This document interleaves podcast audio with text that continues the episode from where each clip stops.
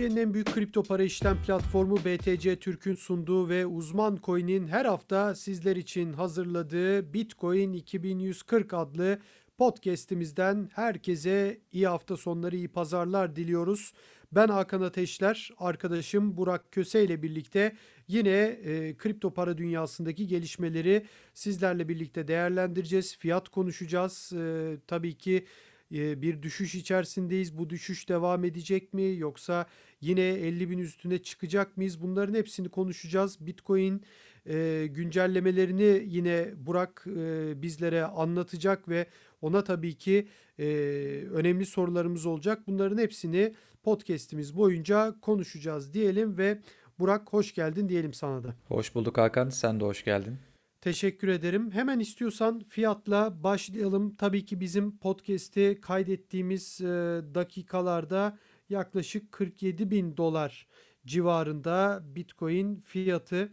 E, tabii ki 58 binden e, geriye doğru düştükten sonra e, insanlarda bir korku da oluştu. Tabii 58 bin e, civarından 40 binlere 43-44 binlere düşünce altcoin'lerde de çok ciddi bir erime olduğu aşikar. Evet. Tabii insanların ciddi şekilde bir altcoin e, sezonun içindeyiz zaten ama çok daha fazla yükselişler beklediği e, aslında bütün yaz sende konuştuk hani bir gün artık bakkala, kasaba, sokaktaki insana indiği zaman Bitcoin o zaman artık altcoin sezonu da bitmiştir. O zaman artık düşüş geliyordur diye konuşurduk ama e, tabii bu çok daha uzun vadeye yayılmış bir alt sezon olacak gibi duruyor zaten onu da konuştuk ama şu da bir gerçek ki herkes sokakta şu anda Bitcoin konuşuyor. Ana akım medyada, televizyonlarda Bitcoin var. Ee, yazılı basında yani kağıt gazete, geleneksel medyada Bitcoin var. Bitcoin, Altcoin'ler konuşuluyor. Evet. Bitcoin 10 bin dolar aşağı çekilince artık balonu sönmüş oluyor mesela. Tabii tabii. Önemli ekonomistlerden de çok ciddi Bitcoin'e karşı eleştiriler de geliyor. Yani bu eleştiriler işte, genelde fiyat düş düşünce geliyor ama. Evet evet ama şimdi tabii çok ilginç bir durum söz konusu. Ya tabii isim vermek falan haddimize değil öyle bir şey yapmayacağız ama yani çok ilginç şekilde ne oldu işte Bitcoin 58'di de sonsuza kadar artacağını mı zannettiniz siz gördünüz mü gibi yorumlar yapılıyor ve gerçekten bu kalitedeki ekonomistlere de bu bilgi sahibi bu bilgi nasıl diyelim e, bu bilgiye sahip, gerçekten bu hayat tecrübesine sahip insanlara yakışmayacak sözler bunlar.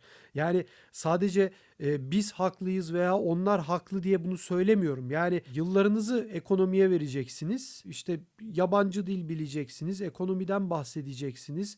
Birçok ülkeyi kıyaslayabileceksiniz ve en sonunda insanlara sunabildiğiniz kripto para ile ilgili söz ne oldu? Hep artacak zannettiniz değil mi deyip sonuna gülücük koymak.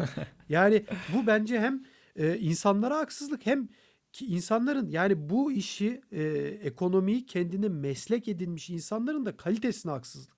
Yani kendine de haksızlık ediyor bu insanlar aslında o tür yorumları yaparak bence. Çünkü bu karakterde insanlar olduklarını ben düşünmüyorum. Çok uzun konuştum ama senin fikrin nedir?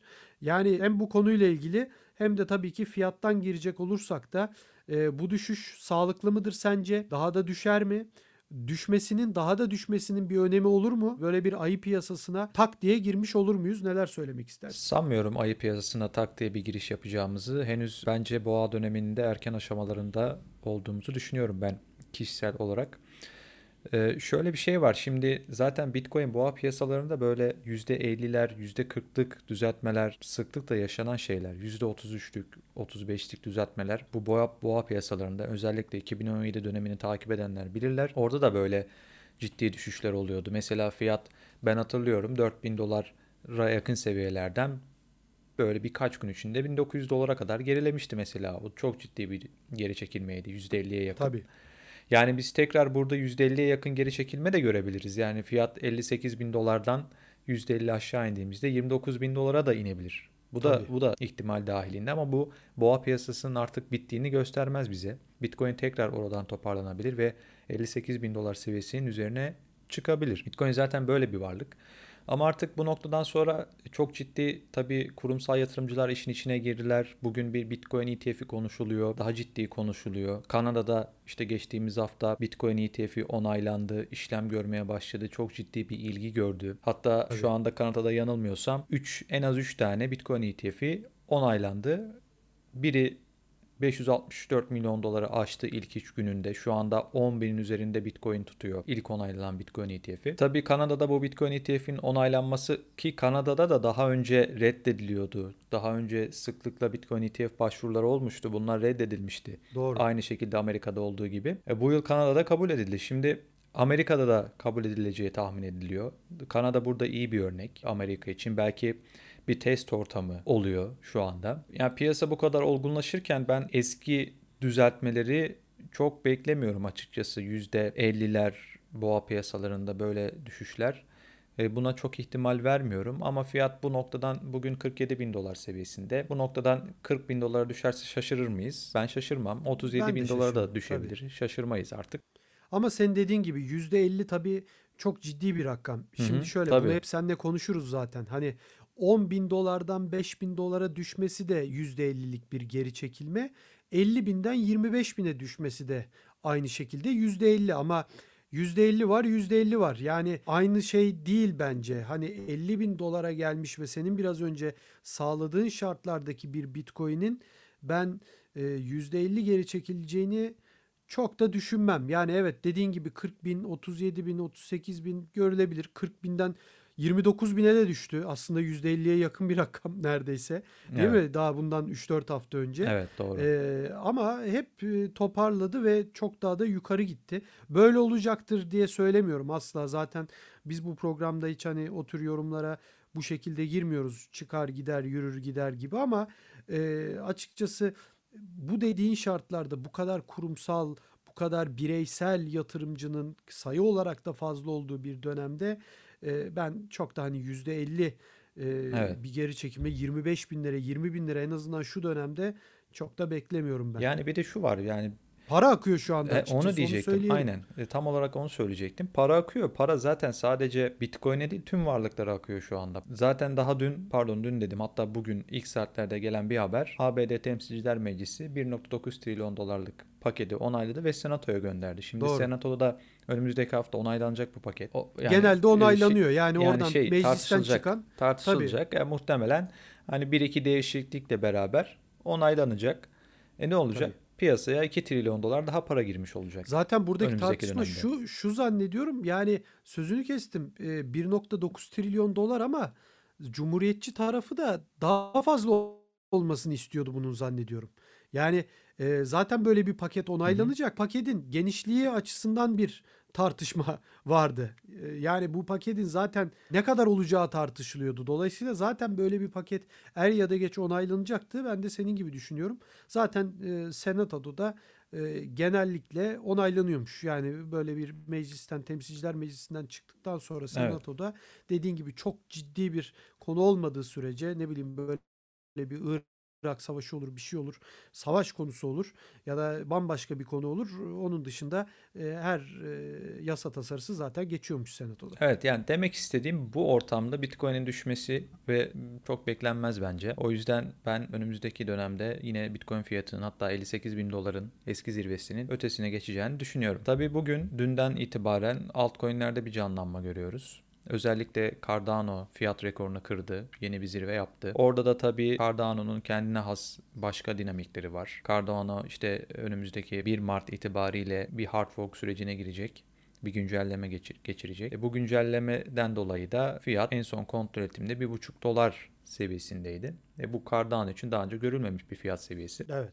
doğru. Diğer altcoin'lerde de hepsinde olmasa da ara ara ciddi yükselişlerle karşılaşıyoruz şu an. Şimdi tabii şöyle de bir şey var. Hani altcoin'ler toparlanıyor e, ama hani yükseldi demek ne kadar doğru bilmiyorum. Çünkü hani geçen hafta zaten o büyük düşüşten sonra bir e, altcoin'lerde de erime meydana gelmişti. En azından onları toparlıyor ama şunu da söylemek lazım. Gerçekten bunu e, şahsım adına kendim kendi adıma söyleyeyim ben de yapıyorum. E, heyecanlanıyoruz bazen. Elimizin altında telefon olduğu zaman gerçekten bazen yanlış hamleler yapabiliyoruz. Dikkatli olmak lazım ama şu da bir gerçek ki ne zaman sabrettiysek her zaman bu, bu anlamda kazanmış olduk. Hele öyle bir dönemdeyiz ki altcoin'ler gibi Bitcoin'e göre bazen çok daha aslında de- dezavantajlı konumdalar altcoin'ler. Yani yükseldikleri zaman evet çok ciddi bir çıkış yakalıyorlar ama Bitcoin düşüyor, düşüyorlar. Bitcoin yükseliyor. E çok yükselmiyorlar. Ayak uyduramıyorlar. Sonra bir daha düştüğü zaman bir daha düşüyorlar. Yani insanları çıldırtacak şekilde hareket eden bir altcoin Evet. ordusu var diyeyim.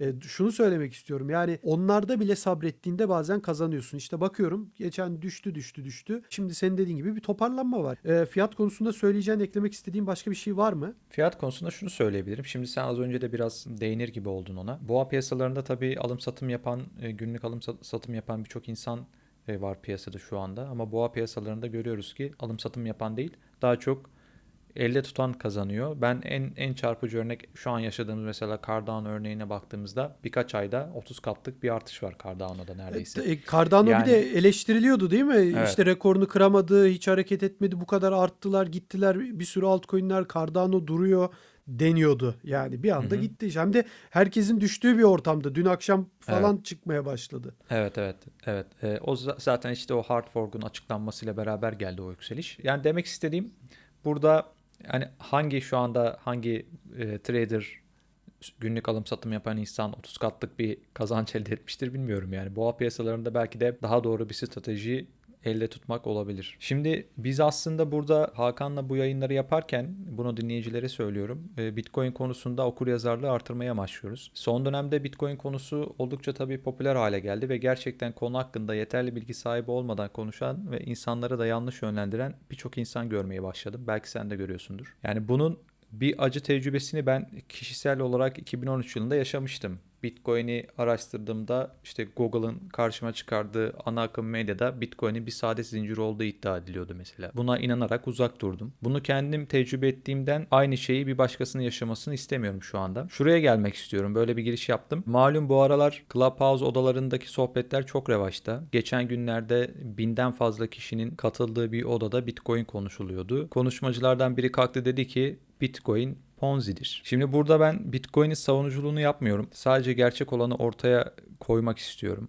Bunu iddia eden herhalde Ponzi'nin ne olduğunu bilmiyor birincisi. Öncelikle bir şeyin Ponzi olması için ortada olağanüstü yatırım getirisi vaat eden bir dolandırıcı olmalı. Bitcoin'in arkasında biri olsa bu anlaşılabilir. Ancak Bitcoin arkasında ne devlet ne şirket ne de herhangi bir birey var. Zaten bu altına alternatif bir varlık. Altının arkasında ya şu devlet vardır diyebilir misin? Diyemezsin. Ayrıca ayrıca Bitcoin sana garanti getiri de vaat etmiyor. Yani demiyor ki paranı bugün koyarsın, iki gün sonra iki katını alırsın.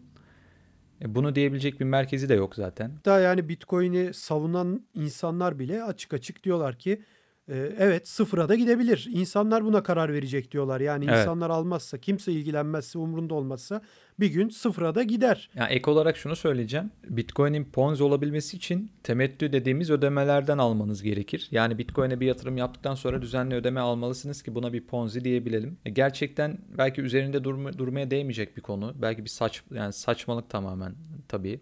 Ama hani yarın öbür gün bizi dinleyenler şöyle bu şekilde iddialarla karşılaşırsa yani bu konuda farkındalıkları olsun diye söylüyorum. Sonra bir de Bitcoin'in Çin tarafından kontrol edildiği Çinli madencilik havuzlarının Bitcoin madenciliğinin %65-70'ine egemen olduğu iddiası var. Bunu da duyarsanız gülüp geçebilirsiniz ve işin neden öyle olmadığını da şimdi açıklayacağım. Bir kere yani buna havuz diyoruz tırnak içinde. Havuz dediğimiz şey dünyanın dört bir yanından katılımlarla oluşan bir grup madencidir. Yani bu havuzu kuranların Çinli olması aslında bir şeyi değiştirmez.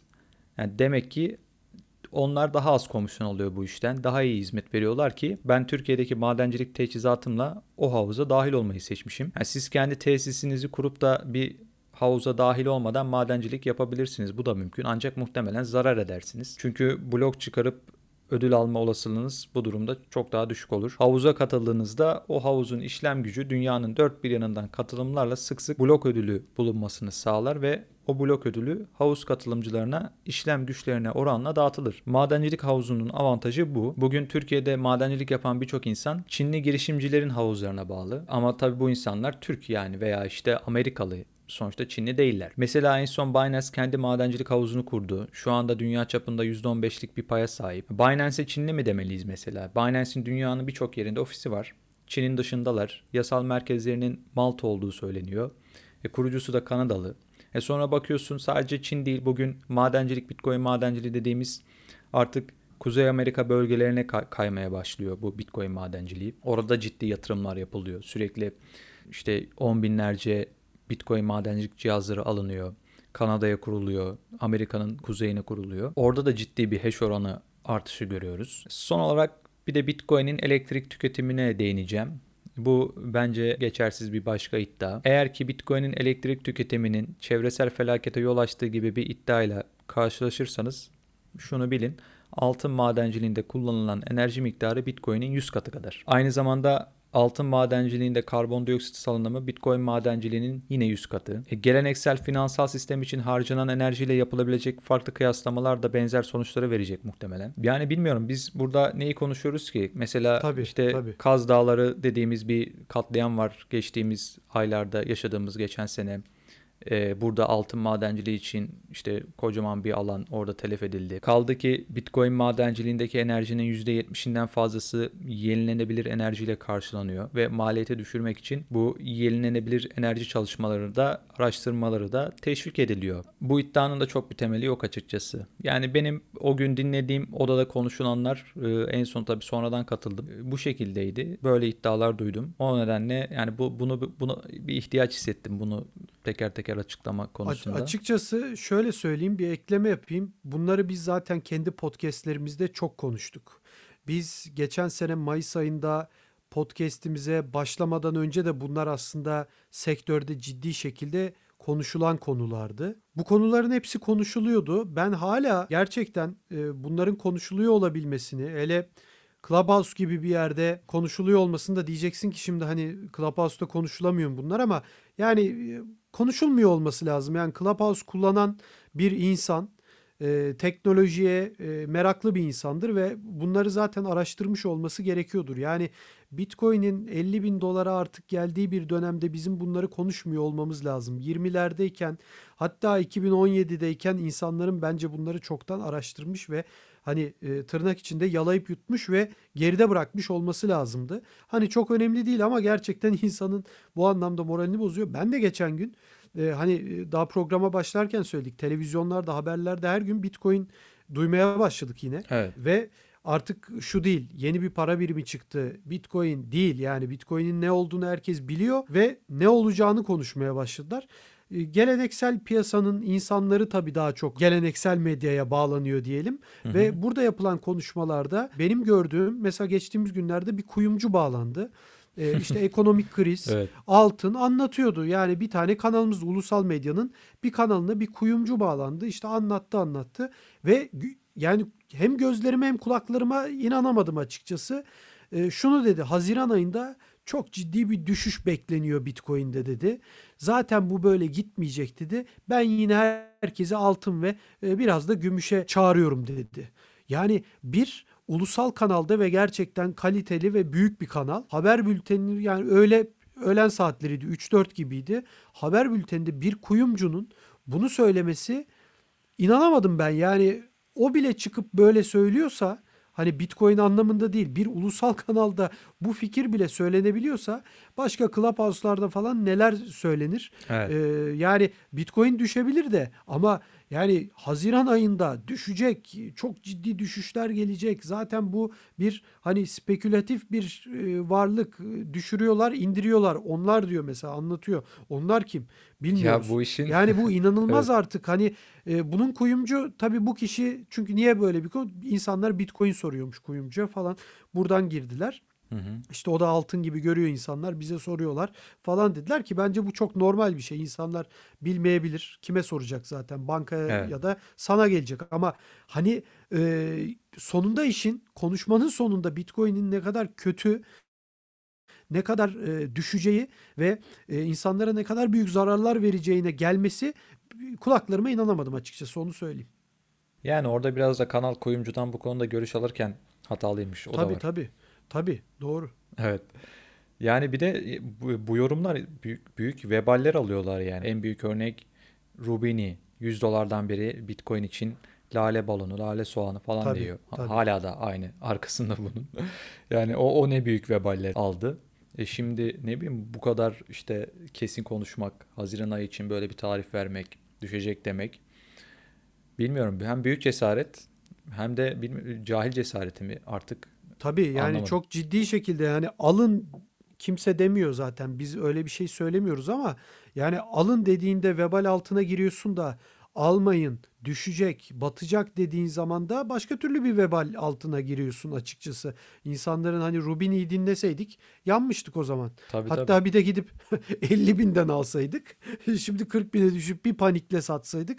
Boşuna paramız gitmişti eğer bu işlere hiç Evet. yakından bakmayan insanlar olsaydık. Yani gerçekten bu işin e, artık 40 bin dolardan sonra yani bir daha 20 bin ve bu kadar üstü kırıldıktan sonra hani gördünüz mü ne oldu işte böyle düşer de, deyince insanlar e, çok inandırıcı gelmiyor. E, biraz araştırmayla gerçekten her şeyin ne olduğu e, çok net şekilde ortaya çıkıyor bence de Bitcoin'de. Ama tekrar söylüyorum yani sıfıra gidebilir mi? Evet gidebilir. Bir gün daha iyisi çıkar. Belki de vardır. İnsanlar oraya yönelirler. İnsanlar Bitcoin'i bırakırlar ve biter. Sıfıra gider. Bu doğru. Buna insanlar karar verecek açıkçası. Şu anda da insanlar karar veriyor. Tesla'ya 1,5 milyar dolarlık Bitcoin aldıran insanlar biziz. Sizsiniz. Yani bunu dinleyenler. Bizlerin bu, bu kadar güveni sayesinde bu şirketler gittiler de Bitcoin aldılar. Ya bak gördün mü işte paralarını koruyor insanlar dediler de 11 yıl gittiler aldılar. 11 yıldır ayakta dediler mesela. Tabii tabii 12 insanlar bu oldu. kadar güvendiği için gitti Elon Musk e, şirketine ya da MicroStrateji şirketine bunu yaptı. Muhtemelen bir süre S&P 500 şirketinin yönetim kurulu toplantısında bu konu zaten bir yıldır, bir buçuk yıldır belki çok daha uzun süredir konuşuluyor. Yani e, ben hiç de zannetmiyorum ki e, artık halkın da güveni azalsın Bitcoin'e artarak devam edecek bence.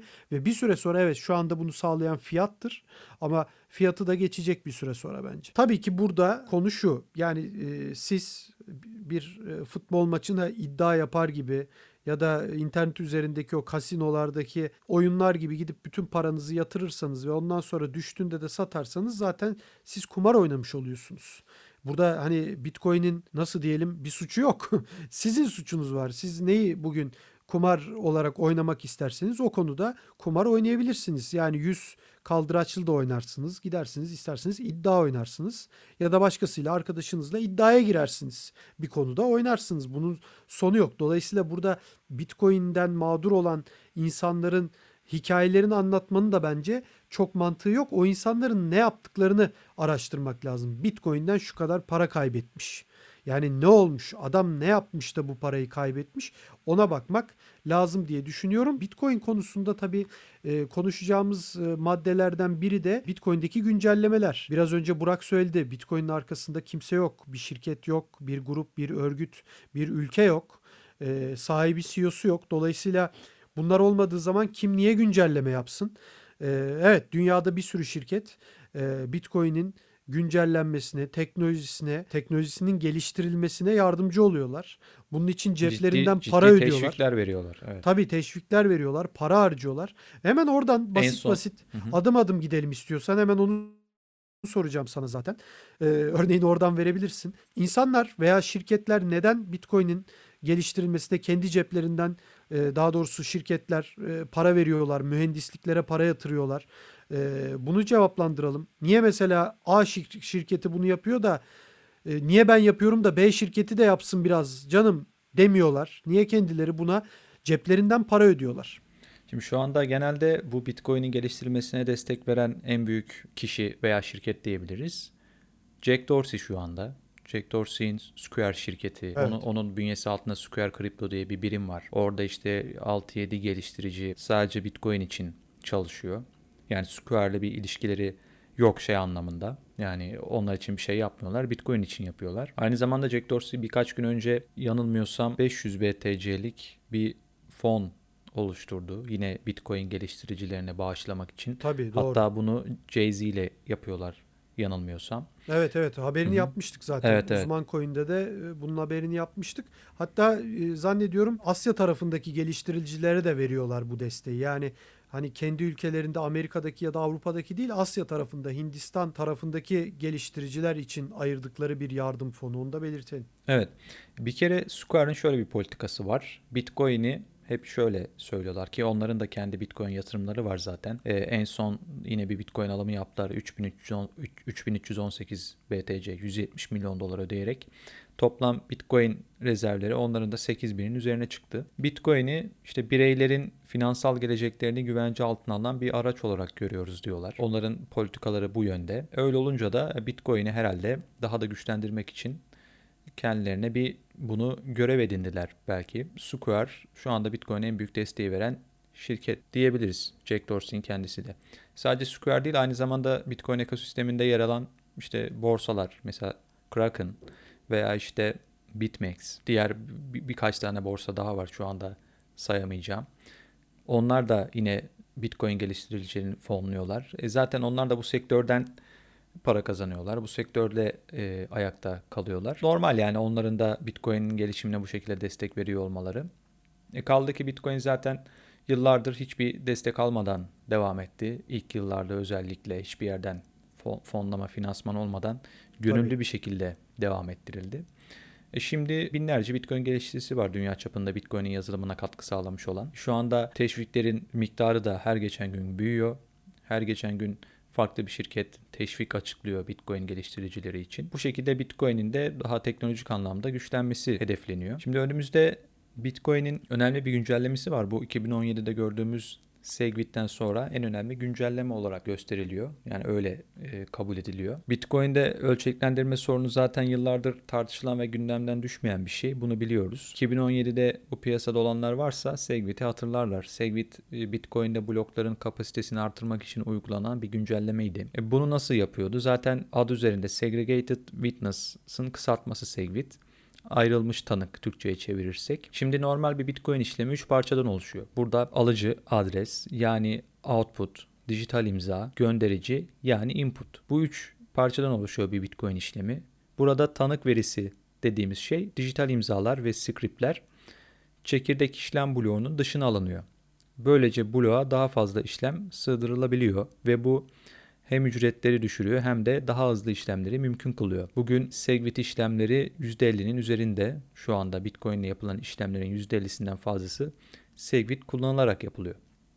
Şimdi yani zaman zaman ben Segwit'i kullanıyorum. Birçok insan yani en azından yarısı şu anda kullanmıyor. E, Segwit'in getirdiği şu. Daha az ücret ödüyorsunuz transfer işlemlerinde. Binance en son Segwit'i sistemlerine entegre etti. Zaten BTC Türk uzun bir dönemdir Segwit işlemi yapabiliyorsunuz. Segwit adresiniz tanımlanıyor size hesabınızda. Segwit adreslerini de bu, arada şöyle ayırabilirsiniz. Segwit adresleri genelde BC ile başlar. Genelde değil zaten hep öyle. BC ile başlar. Ve daha uzun normal adrese göre. Belki fark etmişsindir sen de. Tabii tabii. Evet. Şimdi kısa bir Segwit özeti yaptıktan sonra 3 yılın ardından gelecek olan bu güncellemeden de biraz bahsedeyim. O da Taproot olarak adlandırılıyor. Şimdi Tap... şunu sorayım. 3 yılın ardından bir güncelleme var ama sistemde bir tıkanıklık mı var? Neden bu kadar yani böyle bir güncelleme gerekiyor yoksa rutin yapılması gereken bir güncelleme miydi? Yani bu, bunun yapılma sebebini de söyler misin? Yani yapılma sebebi tabii Bitcoin'deki ölçeklendirme problemleri. Bitcoin'in evet. şu anda saniyede işte 6 7 4 5 işlem yapabildiğini biliyoruz. Bitcoin'i geliştirmek, bu ölçeklendirme problemlerini ortadan kaldırmak, biraz daha hızlı işlem, daha çok sayıda işlem kapasitesini artırmak için yapılan iyileştirmeler bunlar. Şimdi bu Taproot ile birlikte gizlilik, ölçeklenebilirlik ve güvenlikte iyileştirmeler göreceğiz. Bu nasıl yapılacak? Basitçe şöyle söyleyebiliriz. Çoğumuz zaten Bitcoin'de transfer işlemi yaparken hani basit olan yolları tercih ediyoruz. Birçok kişi ama çok imzalar, işte zaman kilitli kontratlar gibi karmaşık özelliklerden yararlanıyor. Şimdi bu özellikler ağ üzerinde birden fazla işlem oluşturuyor ve dolayısıyla ağın yükünü artırıyor. Bu taproot dediğimiz çoklu imza gibi özellikler oluşan birden fazla işlemi tek bir işlemde bir araya getiriyor. Bir araya topluyor. Böylece hem yerden tasarruf ediliyor hem de bu transferleri tek bir transfermiş gibi göstererek daha fazla gizlilik sağlanmış oluyor. Yani bu durumda çoklu kullanılmış, çoklu imza kullanılmış bir işlem normal bir işlemden de ayırt edilemez hale geliyor.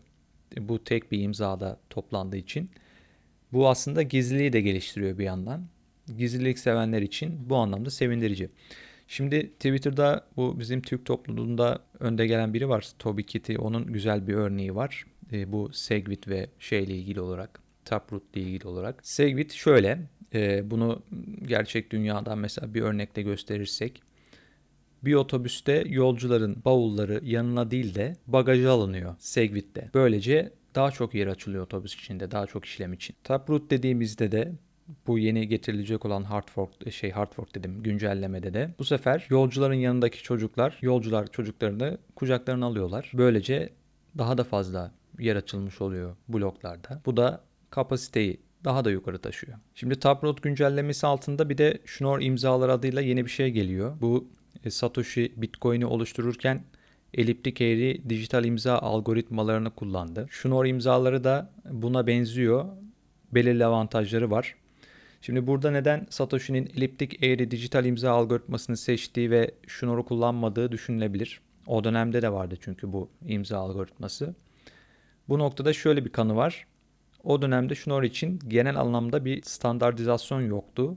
Eliptik eğri daha yaygın olarak kullanılıyordu. Aynı zamanda Schnorr 2008'in başlarına kadar da patentliydi. Yani o dönemde Bitcoin de sonuç olarak geliştiriliyordu. Belki de bu kullanılmasına engel olmuş olabilir. Yani Schnorr imzalarının en önemli avantajı basitliğinde ve güvenliğinde yatıyor. Schnorr dediğimiz imza türü bir Bitcoin işleminin içindeki birden fazla imzayı alarak tek bir benzersiz imza yaratabiliyor. Böylece işlemin boyutu düşüyor, masraflar azalıyor. Şimdi Taproot güncellemesine madencilik havuzlarının ne kadar destek vereceği bir soruydu. Hala da bir soru. Binance Pool uzun bir süre yanıt vermemişti bu güncelleme konusunda bir sinyal göndermemişti. Hani e, madencilik havuzlarına bu güncellemeye hazır olduklarını belirtmesi için bir sinyal göndermeleri gerekiyor. Ve Binance Pool'da geçtiğimiz Aralık ayında evet dedi.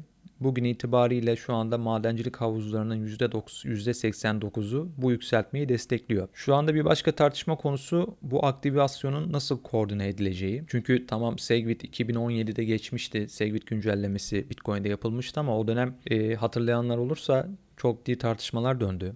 Ayrılıklar oldu. İşte bir grup madenci Bitcoin Cash'i, Cash diye bir şey ortaya çıktı. Bitcoin Cash'i destekledi mesela. Evet. Tabii bu Taproot güncellemesinde Segwit kadar bir ayrılık yok şu anda. Zaten beklenmiyor da yani böyle bir şey olacağı, böyle bir ayrılık olacağı. Madenciler şu anda uyum gösterecek gibi görünüyorlar. Az önce %89'luk bir orandan bahsettim. Madencilerin %89'u şu anda Taproot için evet dediler. Burada %95 eşiğine ulaşıldığında 2 haftalık bir son dönem başlatılacak ve ardından etkinleştirmeye geçilecek. Bu eşiğe ulaşılamazsa da bunu zorlayacak başka yollar denenecek. Şu anda beklentiler bu aktivasyonun Temmuz ayında başlatılması yönünde. Başlatıldıktan sonra bu aktivasyon özellikle hani hep şu ölçeklendirme dediğin zaman ben de biraz basit sorayım sana. Hani hep bu Lightning Network konusu konuşulur. Ee, Evet. Hani çok daha etkin kullanabili kullanılabileceği konusunda e, bu güncellemeler sonunda bu yorum yapılır. E, sen buna katılıyor musun? Yani daha rahat işlemler mi yapılacak o zaman Lightning Tabii, tabii, de? tabii. Tabii, tabii, aynen. Şimdi tabii bu aktivasyon Temmuz ayında başlayacak ama tabii Segwit de mesela başlatıldı 2017'de.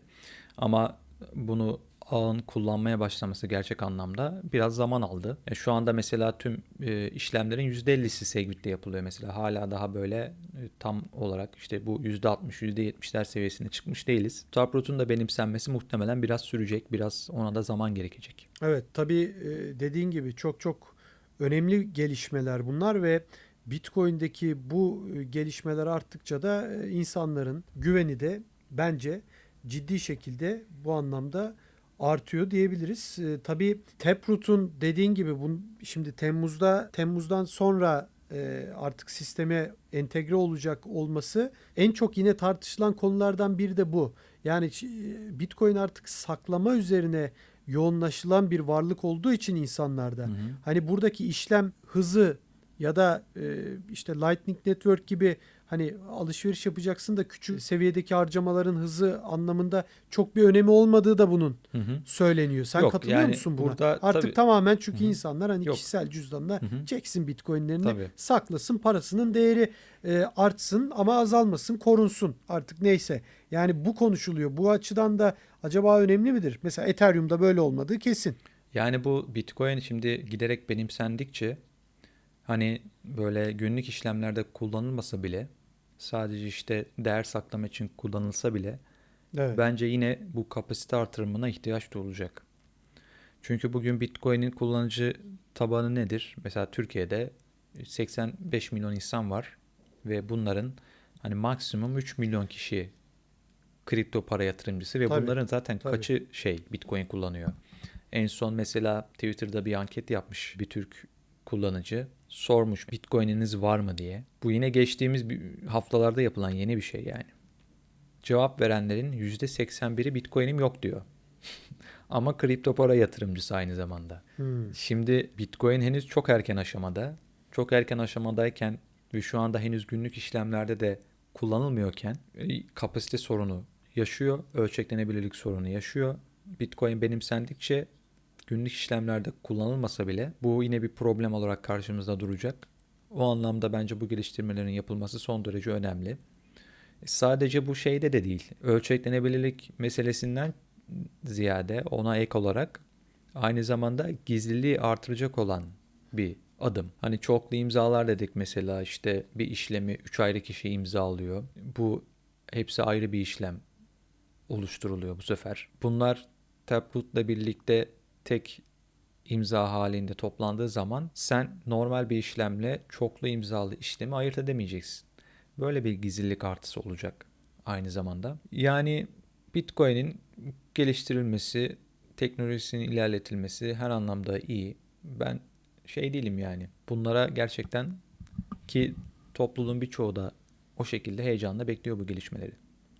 E, Açıkçası bunu aslında geçtiğimiz haftalarda da konuşmuştuk. Sadece geliştirme özelinde ben söylemiyorum ama bu gidişat e, gerçekten Bitcoin adına bence e, çok çok iyi bir gidişat. Çok önemli e, geliştirmeler bunlar. Neden diyeceksin? Hani hatırlarsın e, geçtiğimiz podcastlerde de ben söylemiştim. Bugün Bitcoin 50 bin dolar olmasıyla e, 10 bin dolar arası, e, olması arasında benim için çok bir fark yok. Yani evet 40 bin dolarlık bir fiyat farkı olabilir ama e, yani bir, bir fiyat yok e, ortada Bitcoin için. Çünkü e, bu e, senin de dediğin gibi tamamen e, biz şu anda bu işin çok çok erken dönemindeyiz. Yani bundan sonrası zaten ilerlediği zaman ya bence yok olacak ya da fiyattan da ötesinde bir sistem olacak gibi geliyor bana. Bilmiyorum sen de düşünüyorsun. Yani fiyattan da öte bir sistem derken şey Yani mi? şu şu fiyat bir yerden sonra bence önemsiz hale gelmeye başlayacak. Yani senin elindeki Bitcoin sayısı tabii ki Satoshi sayısı bu anlamda önemli olacak. Çünkü e, fiyat derken şu anda tabii ki dolar. E, Hı hı. dolar üzerinden konuşuyoruz. E, dolar üzerinden konuşarak Türk lirası üzerinden konuşuyoruz. E, bunlar yavaş yavaş adım adım bence e, çekilecekler sahneden ve iş buna kalacak. Yani e, şöyle buna kalacak ya da hiç kalmayacak. Bunun ortası olmayacak bence. Yani bundan 10 sene sonra 5 sene sonra e, aradan bir halving daha geçtikten sonra da biz hala işte efendim şuradan düzeltme olursa bu olur. İşte destek Anladım. paketi çıkıyormuş. Amerika'da da. Bu olacak. Yani bu bu, bu bana çok mantıksız geliyor. Bundan 5 sene önce e, ye baktığında şimdi neredeyiz? Bundan 5 sene sonrasını ben düşünemiyorum. Eğer bundan 5 sene sonrasında biz şu anki bulunduğumuz noktanın çok gerisinde olursak zaten bence başarısız olmuş demektir Bitcoin. Evet evet. Bu şekilde düşünüyorum açıkçası. Doğru ben sana katılıyorum. Bundan 5 sene sonrasında artık dünya ekonomisinin nereye gideceği, nereye evrileceği de burada önemli. Ki tüm beklentiler burada işte ülke para birimlerinin, birçok ülke para biriminin dolar başta olmak üzere başarısızlığa uğrayacağı yönünde. Tabii. E tabii. zaten gidişat bilmiyorum çok tehlikeli geliyor yani. Son sürekli iki ayda bir yeni paketler trilyonlarca dolarlık sürekli piyasaya para sürülüyor. En sonunda bunların bir geri dönüşü mutlaka olacak.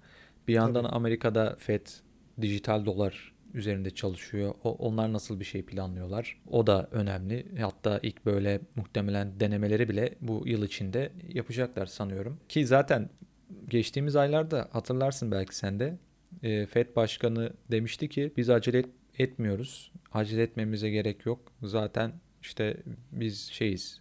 Baskın para birimiyiz. Zaten rezerv parayız yani. Biz dijital para yarattığımızda o zaten benimsenir. E, o yüzden acele Tabii. etmemize gerek yok gibi bir açıklama yapmıştı ama Aslında ondan ne kadar ondan skandal bir açıklama yani, değil mi? evet evet.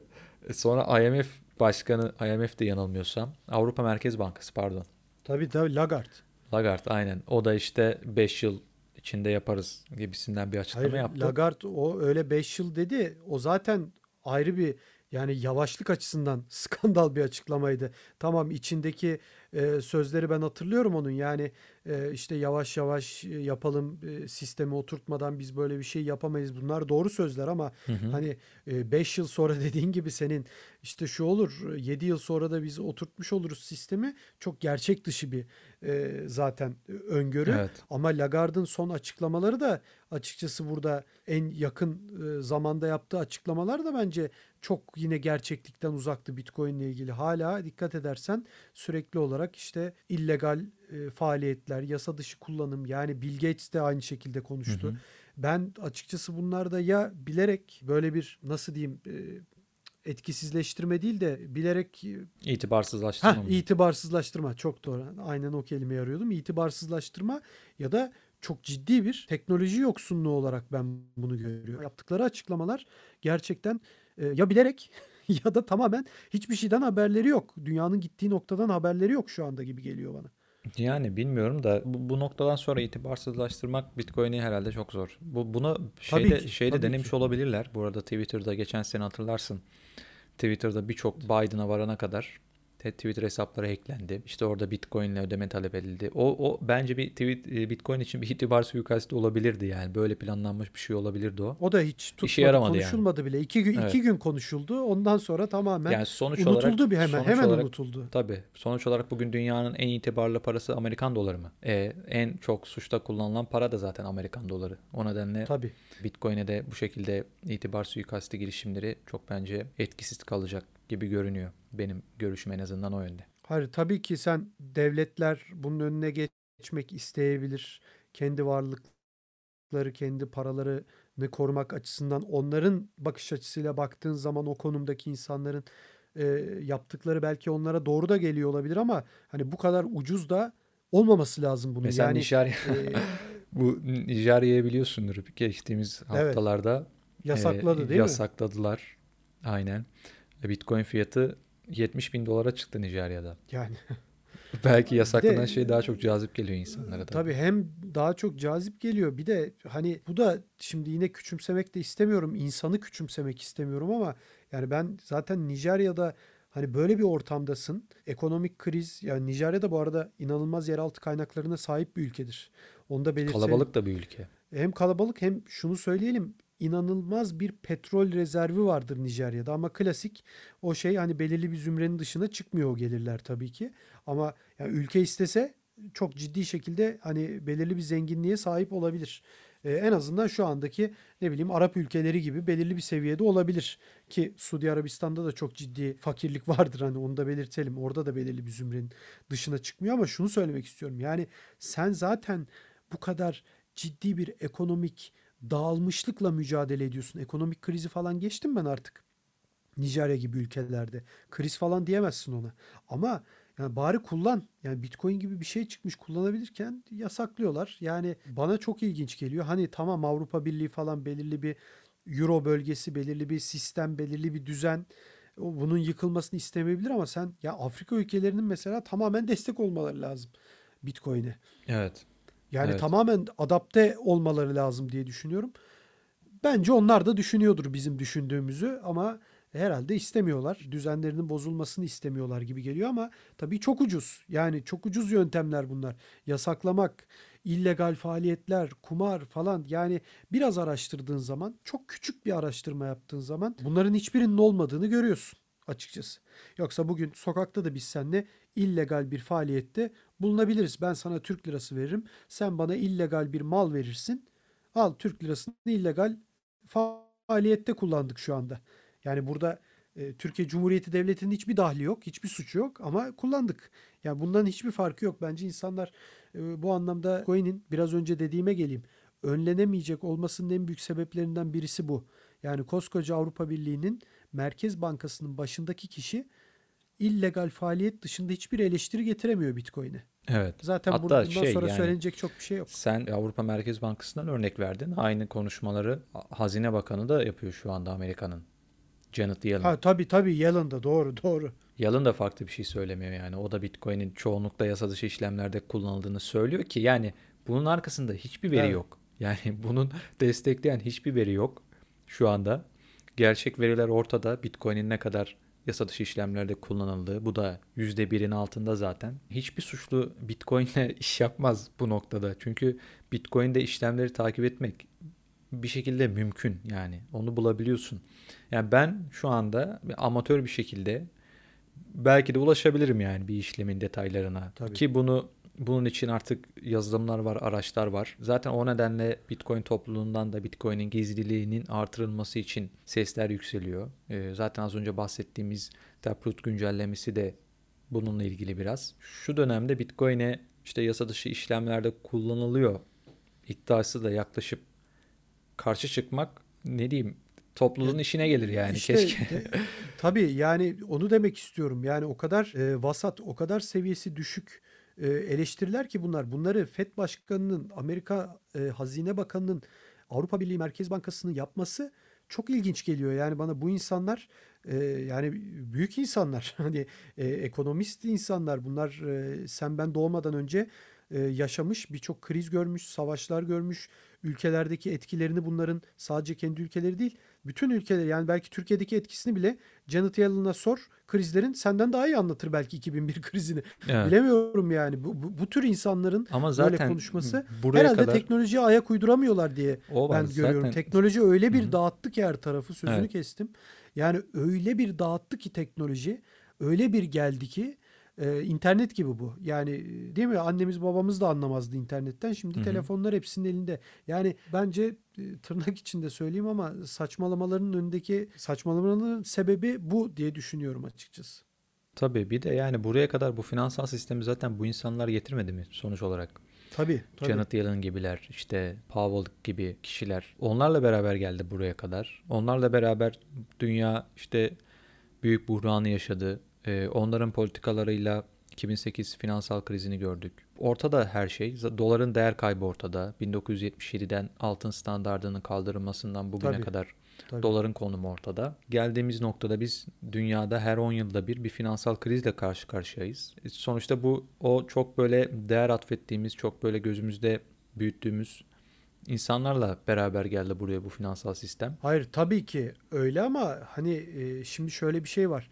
Bu işin içinde e, sistem yoksa ve insana bağlıysa bu her dinden, her ülkeden, her konumdan insandan bahsediyorum. İnsana bağlı olduğu zaman zaten yapacak bir şey yok. 1971'de altına bağımlılık zaten e, Nixon dönemiydi değil mi? Nixon Evet. döneminde yok olduktan sonra zaten bu iş e, iplik gibi geldi. E şimdi ben sana şunu soracağım. Nixon döneminde eğer bu e, altın dolar ilişkisi bozulmasaydı e sonra bozulacaktı. Evet. 75'te bozulacaktı. 80'de bozulacaktı. Çünkü biri gelecek ve bunu bozacaktı. Çünkü yetmeyecekti. Bu şu anki en büyük e, sebebi de şu dünya krizlerini yaşamamızın yetmemesi. Dünya nüfusu artıyor. Savaşlar bu yüzden artıyor.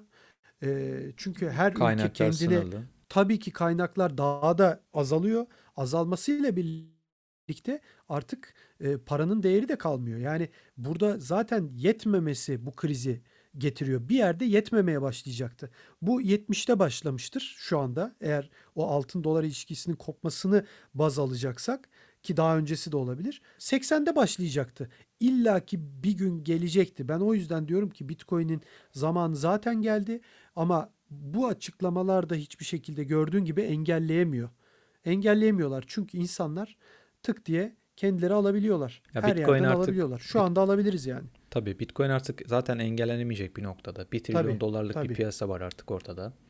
Altının %10'una ulaşmış durumda. Yani böyle bir piyasayı artık ne yaparak engelleyebilirsin? Yani bu şey değil artık e, o dönem de bitti. Hani e, hep söylenir e, Türkiye'de o sağ sol dönemleri oldu. Hani kitaplar toplatılırmış. Hadi topla benim Bitcoin'imi al benim evime gir al. Değil mi yani? Ala- Evet, doğru. alamazsın ya. Bu bütün Doğru. dünyada vardır. Hani dolayısıyla önüne geçemeyeceğim bir şey ama yine de insan e, hani insan hayret ediyor. Yani bu kadar küçük seviye açıklamalar çok ilginç. Yani yaşlılık bir suç değildir. Hepimiz yaşlanacağız ama dinozorluk başka bir şey. Açıkçası onu söyleyeyim.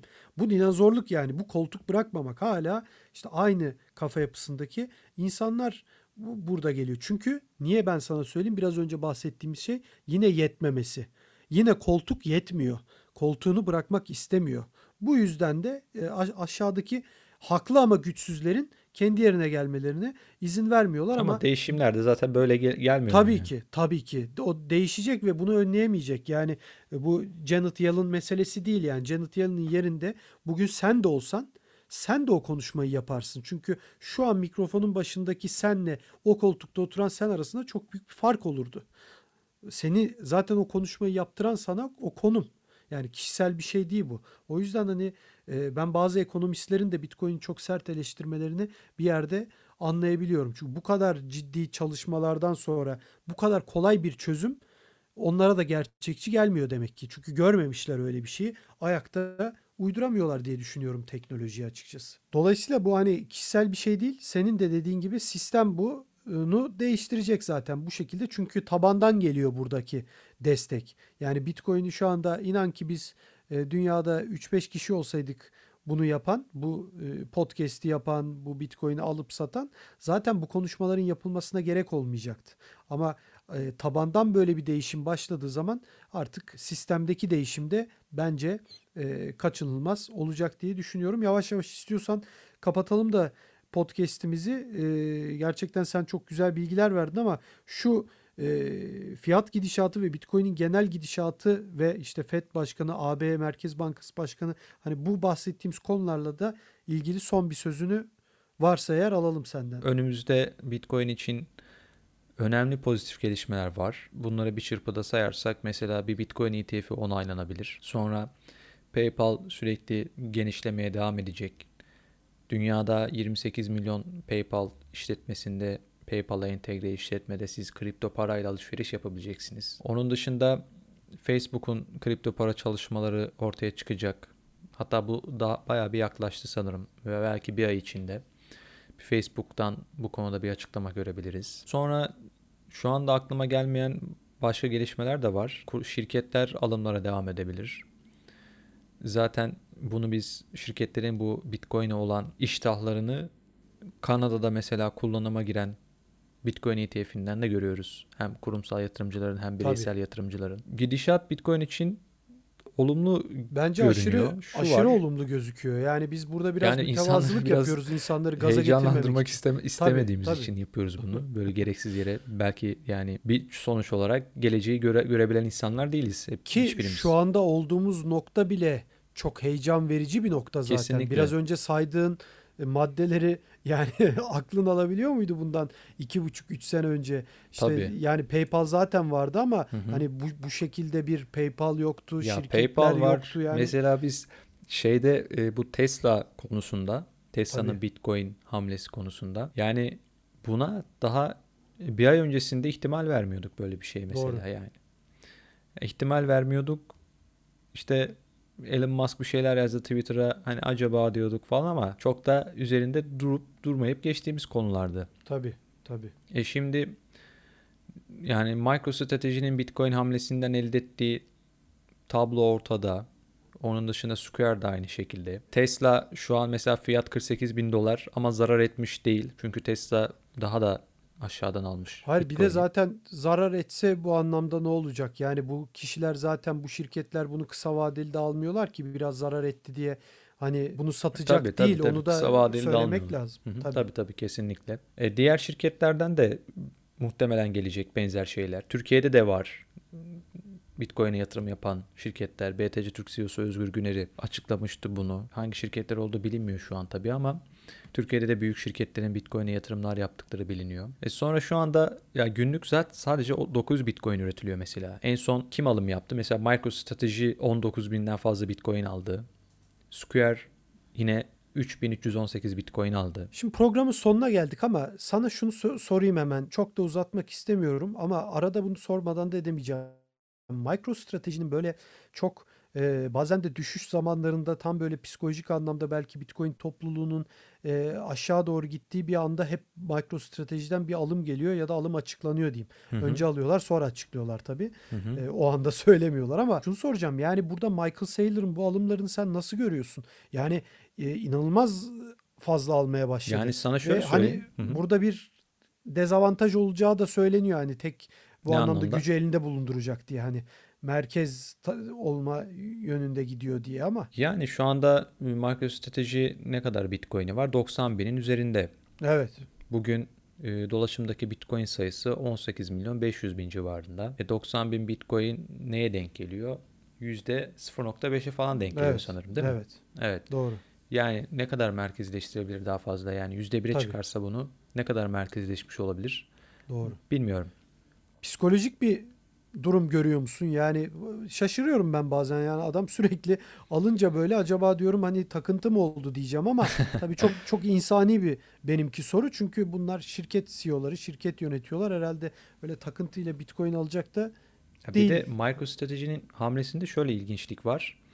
Şimdi bunlar son Bitcoin alımlarında 1 milyar dolarlık bir tahvil satışı yaptılar. Tabii. Bundan önce de benzer bir tahvil satışı yapmışlardı. Orada 650 milyon dolarlık bir tahvil satışı yapmışlardı. Ee, ama %0.075'ti yanılmıyorsam bir faiz vardı ortada. Yani şirket bu faizi işte vade sonunda vereceğini taahhüt ederek sattı bu tahvilleri. E son satışta sıfır faiz. yoktu tabii. Hiçbir faiz alamıyorsun.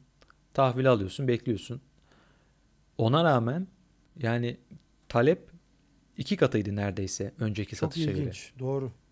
Bu da ilginç bir detay açıkçası bence. Yani bu MicroStrategy'nin gidişatı beni endişelendirmiyor açıkçası.